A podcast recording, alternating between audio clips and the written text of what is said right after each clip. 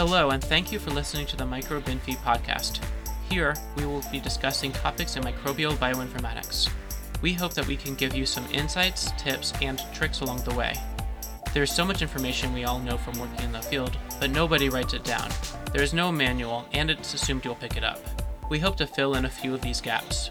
My co hosts are Dr. Nabil Ali Khan and Dr. Andrew Page. I am Dr. Lee Katz. Both Andrew and Nabil work in the Quadram Institute in Norwich, UK, where they work on microbes in food and the impact on human health. I work at Centers for Disease Control and Prevention and am an adjunct member at the University of Georgia in the US. Once again, the Canadians have taken over the podcast and will continue to talk about their public health response and genome epidemiology of COVID 19. We cross back to their conversation now. We so far we've talked about tools, we've talked about variants of concern, and no podcast would be complete, especially one that Will and I are involved in, if we don't talk about metadata. As we've already discussed, there's a lot of players that are contributing uh, information to our National Genomic Surveillance Database. Uh, there's a lot of different metadata streams coming into that database. So how is the metadata being harmonized for analyses? Well, I'm, I'm looking right at you. From my experience, uh, I was a, a bioinformatician and, and, a scientist in a, in the public health lab for a period of about eight years. So the challenges associated with data sharing in the public health system is something that's I'm highly familiar with, but also sympathetic with because it's not just people are not sharing data. They're not sharing data often for the, the right reason in terms of privacy and, and in terms of uh, logistics, right? Like to prepare the data for sharing often consumes a lot of uh, valuable time, especially during pandemic. So early on in the CanCoGen effort, we divided the, data, the metadata into three different tiers. We sort of label the low risk de-identified information, the minimum metadata that can be used, that can be uh, that can be released publicly and used by researchers right away. And then we have a middle tier that consists a bit more than just uh, the minimum metadata that can be useful for national surveillance and national tracking. So, in other words, data that will be shared between the province, the national lab. And then we have what we call the, the local metadata, in other words, metadata that are identifiable that each of our partners are encouraged to keep uh, for themselves. The data, of course, will later on be valuable for research as well, but we might not have time to de-identify them or process them for research, but we nevertheless encourage these data to, uh, type to be kept in a standardized format and therefore can later on be de-identified and used for research purpose. So we established these three tiers of data uh, grades, and that formed the framework of the CanCoGen metadata management plan. Little do we know that the, the minimum metadata part actually took a few months to negotiate, and we realized that what one province or one jurisdiction defined as non-identifiable information or de-identified information, namely, for example, age and gender and the date of, of sampling, normally considers non-identifiable given that uh, there's sufficient number of people sharing the same, nevertheless become a point of discussion over a period of few months within Canada to sort out. And we even had to consult legal experts to help us uh, understand whether there's any legal barrier saying that these data types indeed constitute identifiable information. And we end up writing memos to the public health to to help them understand that the uh, global consensus is that these type of information are indeed not considered identifiable. And the release of such information as we know by now can help, especially the date of sampling can can really help with global tracking of the viruses and and, and to understand the transmission of the virus. So that was sort of our um, metadata uh, organization sort of framework. And in terms of the metadata harmonization, it, indeed, it's very much Emma who's leading the work as part of the CanCoGen and uh, the PHA4GE uh, consortia. What, what does PHA4GE stand for? So PHA4GE stands for Public Health Alliance for Genomic Epidemiology. And you think a working group chair would know that well, would don't you? You might think that. Emma. oh, right. No, I think she, yeah. So She's trying to quiz me rather guys- than not knowing. Yeah, about it, yeah. There's so- no fun to let her get away with that like that. So Hey man, I'm just asking the questions here. You guys are the ones in charge of that.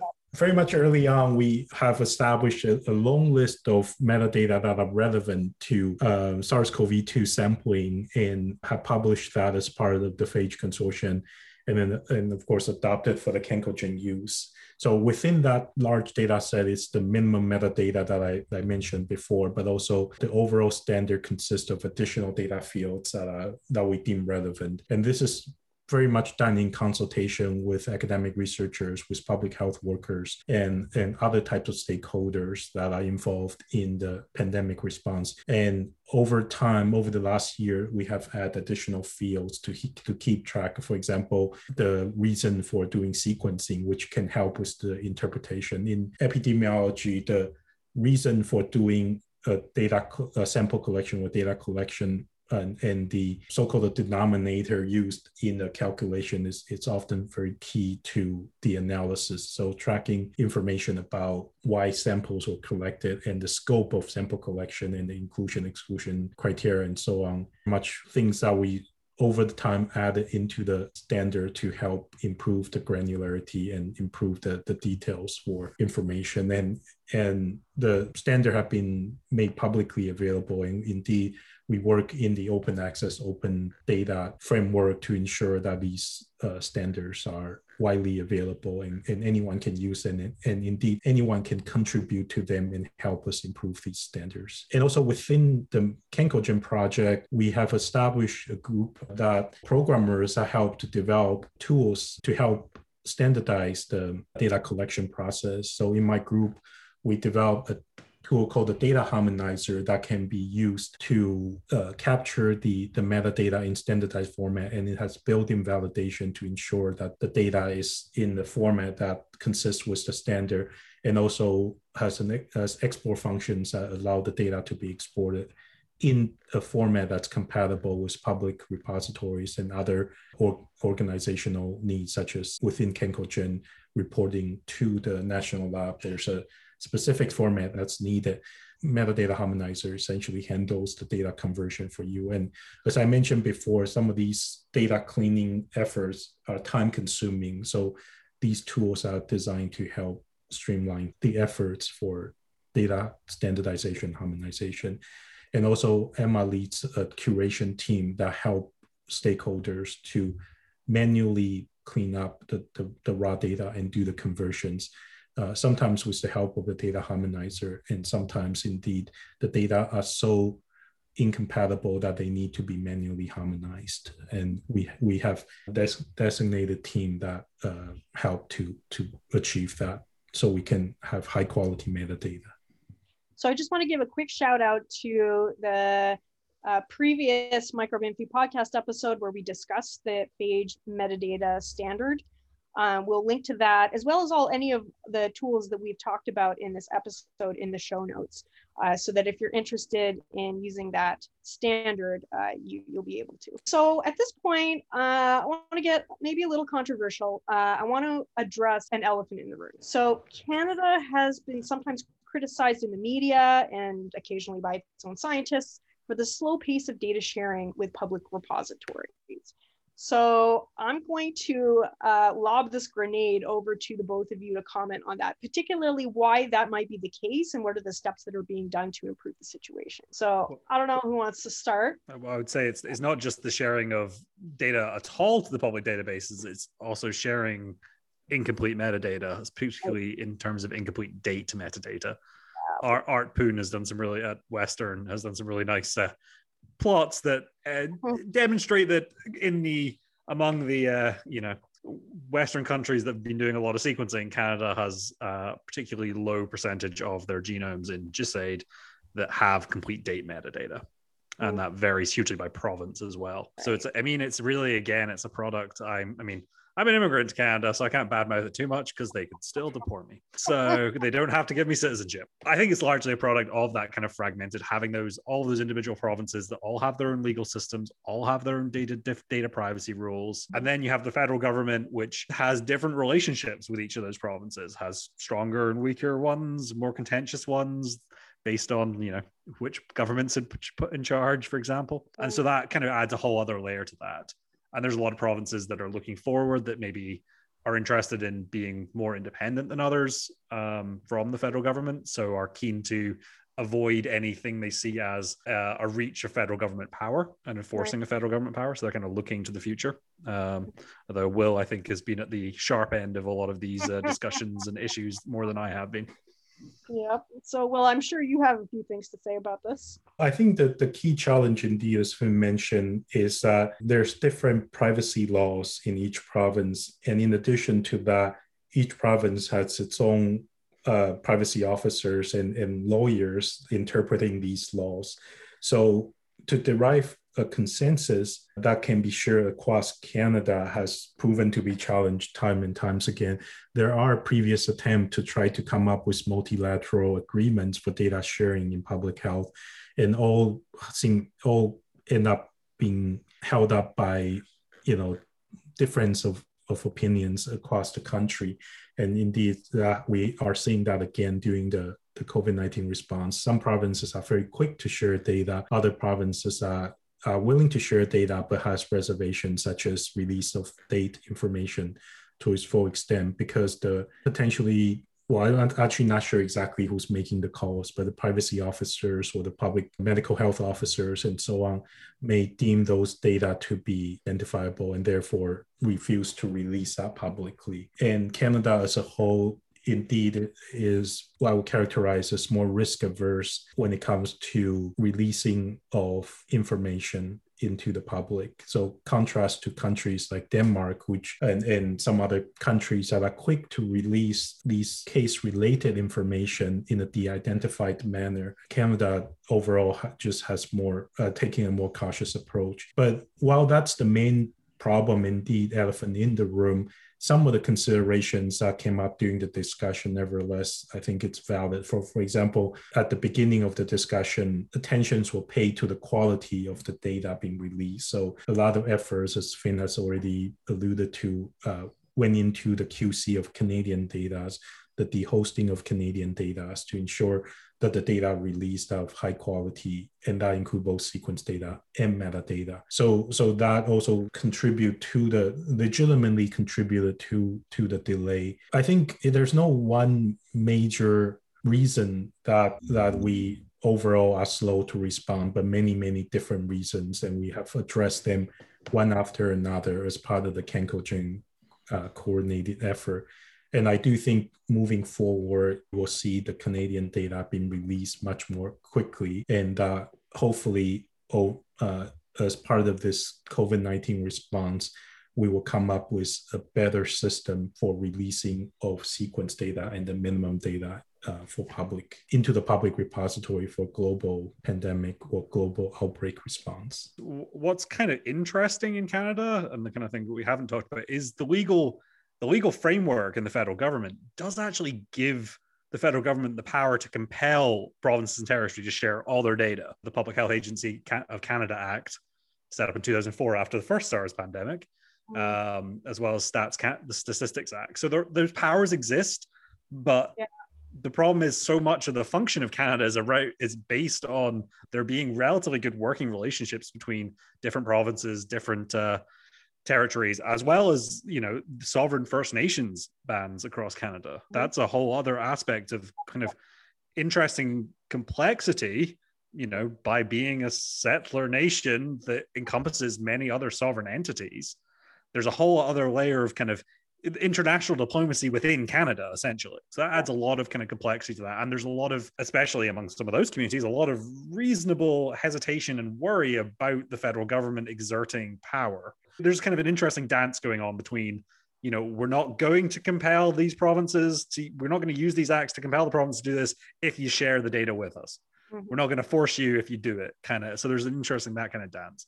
But it does like there's a lot of criticism about this and there has you know some people have gone as far as you know the you know the international health regulations set up by the who after you know after first SARS uh, pandemic, basically you know that all member nations must be able to share you know detailed epidemiological information with WHO.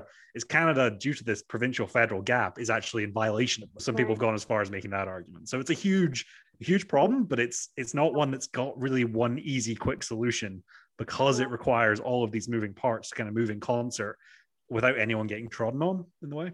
At the end of the day, the public health system is to serve the public and health officers and and at both federal and provincial level making calls on behalf of what they think is, are the best for the population.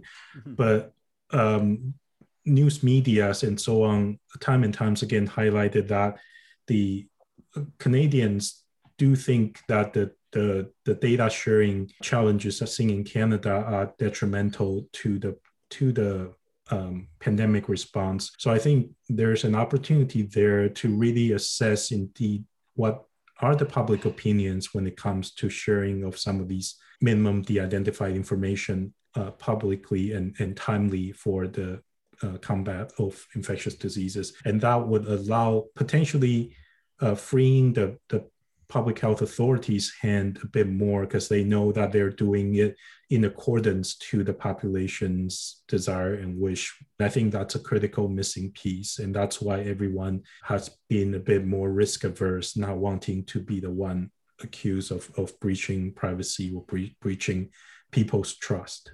So, um, to, to sort of look towards wrapping things up, um, looking at the overall picture of SARS CoV 2 sequencing in Canada, what are the things that you would say are working well and what are the ongoing challenges? We've talked a lot about these things uh, throughout the podcast today, but in summary, what would both of you say are the things that are working well and what are the sticky wickets that we're that we're looking at? I mean, I would say one of the things that really is working well is essentially every time we've kind of cross cut that particular problem of the federal provincial systems and all those things by th- having things like Cancogen, having these different working groups, and having just ad hoc conference calls where all the people, even from say a province that doesn't like sharing data and really doesn't like the federal government, but mm-hmm. all the people working in the health labs there are, you know, working hard on the same problem and are eager eager to discuss things with you know their counterparts in other provinces. So there's some really great kind of discussion and conversation going on about that, and like I I like I think it's good. There seems to be a lot of discussion about kind of looking to the future about trying to build more like long lasting infrastructure for this and really scaling up the use of genomic epidemiology. Which, as three people who have all spent a lot of time trying to get genomic epidemiology working, you know, more broadly across Canada for foodborne disease and so on, is is a good thing. And you know, individual hospitals like how do we ramp up our use of genomics? You know, this has been really important or really useful. So I think that's one of the really good things. I agree. And I would say it sums up to this is a trust building exercise, and we are indeed through this process know and highlighting some of the barriers and challenges. And, and I think we indeed need to overcome them and, and build better trust within the Canadian public health system. So that I think that's what's going really well. Uh, the communication um, and the we all know that we spend disproportionate amount of time in meetings and so on, but in a way those are necessary in order to for for a large group of people in a large country to achieve consensus and to to share expertise and share knowledge and i see that sort of really come across in the Cancogen activities. What I don't think working very well is uh, we still have that gap between what the practitioners are uh, working on and in what we are sort of work you know working tirelessly trying to build pipelines working tirelessly trying to build tools for sharing data and so on but we still have that gap of understanding in terms of what are the need to be put in place in order for data sharing to, to occur across Canada? What are some of the guidance documents or what are some of the regulations that need to be put in place? And as we mentioned earlier in, the, in this conversation, indeed, that Canada has to improve its overall framework for, for public health data sharing in order to be more responsive in the future. And for that, I don't think we've done enough work uh, to understand that process. And for and within Cancogen, indeed, that has to be the focus for our sort of year two of efforts, trying to understand the legal, the governance, the governance, the ethical considerations, trying to understand the public health, uh, sorry, the public opinion on public health data sharing better across Canada. And by improving the social science aspect of data sharing, I think that's when we can really bring the the technical work that we have put in place into its full utility. Great. And and so um, in bringing the this episode to a close, I just want to ask you one final question that probably overlaps with the last question. But um, if you were advising a country with a de- decentralized health system that was starting to build capacity for SARS-CoV-2 sequencing, based on the lessons that you've learned, what advice would you give? I mean, the first thing is centralize as much of the, I think, analysis and data collection and curation as you can. Just mm-hmm. so there is at least not necessarily even in, in like there being one final repository, but there just being some form of centralized data repository right. some form of shared analytical platform. And there's lots of different ways of doing that you know there's things like irida you know that we talked about. There's you know sp3 for tuberculosis like there's there's kind of a lot of different ways of trying to do that. Uh, i would say the best way and the way that we've tried to deal with that fragmented decentralization is really trying to focus on qc metrics and having a robust set of qc metrics that are clearly communicated but then also checked in that centralized fashion Mm-hmm. So the genome's being checked in a centralized way. And then third, I think largely just try and do what the UK did, but try not to have a Tory government. like the break, you know, the genomic epidemiology side, the UK and many people listening to this are involved in that effort has been excellent, has been really world leading. But the gap has been in the way that that information is being used uh, government level, at a political level, to actually implement policy, I would say. And that's where there has been major issues. So, yeah, try not to have a conservative government tends to help. Yeah, well, indeed, you look at the countries that responded well to COVID 19 versus countries that respond poorly. There is a high correlation between the strong national leadership when it comes to you know disseminating expertise and policies right? And those are actually, ironically, the strong national leadership comes from, more likely come from a liberal government than from a conservative government, right? Usually you associate strong national uh, centralized leadership with conservative government, but but it's indeed actually the, the liberal government that provide much more more um, leadership in in this area. And so i would would would echo finn's comment uh, even though i don't know if that comment about the tory government is going to be I, it's either going to be remade the tagline of this talk or or or will be cut out. So we'll see. I mean if you have a government that's already expressed its uh, contempt towards starving people and allowing ongoing use of food banks and unprotection of vulnerable people such as the homeless is it mm-hmm. surprising that on a policy level, when there's a pandemic, those same vulnerable populations are going to be particularly expo- left exposed? And I'm not saying Canada's done a particularly great job at this overall either. You know, there's been a huge issue of not protecting vulnerable populations and not really factoring in SES. There is a lot of work trying to go into that, but mm-hmm. one of the problems we have in Canada is environmental. So we have an issue of you know very cold winters. Yeah. So when you have shelter systems that then have to reduce their capacity to increase social distancing, you have to have people making a choice between a vulnerable population with comorbidities, that's case mm-hmm. fatality rate around 10 plus percent for COVID 19, versus what's the case fatality rate for freezing to death. Yeah. So the really that that is where like you know you know we we we're you know we're genomic epidemiologists we're bioinformaticians like we're in the data but like there is a point where that's actually directly impacting policy and that final link of the chain is something I think we should be trying to get more involved in and I think that's actually a key part of trying to build a decentralized health system using genomics is the domain experts actually have to get far more involved in that political side, far more involved in that implementation side, because otherwise we a we can get divorced from the entire process. We can lose track of what we're actually doing and whether it's like the impact of even our mistakes.